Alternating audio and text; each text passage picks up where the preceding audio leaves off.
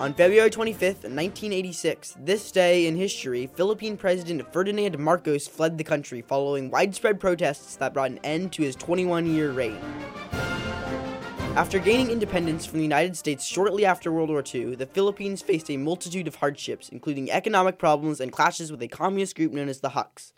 In 1965, Ferdinand Marcos became the president of the Philippines. He began to industrialize the country and expand its military. In 1969, he was re elected.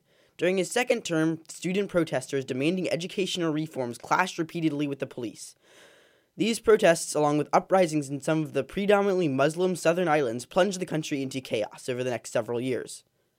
Marcos confided in his diary that he planned to let the situation deteriorate and then use it as pretext for declaring martial law.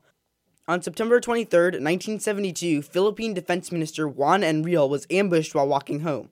Though Enrile survived the assassination attempt, Marcos subsequently declared martial law.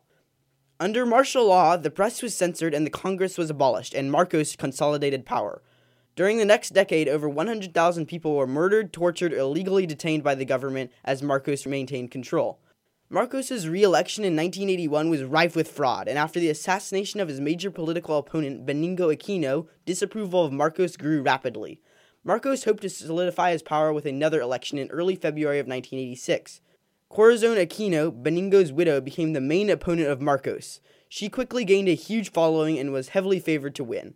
After the election, which was widely considered corrupt, Marcos declared himself winner.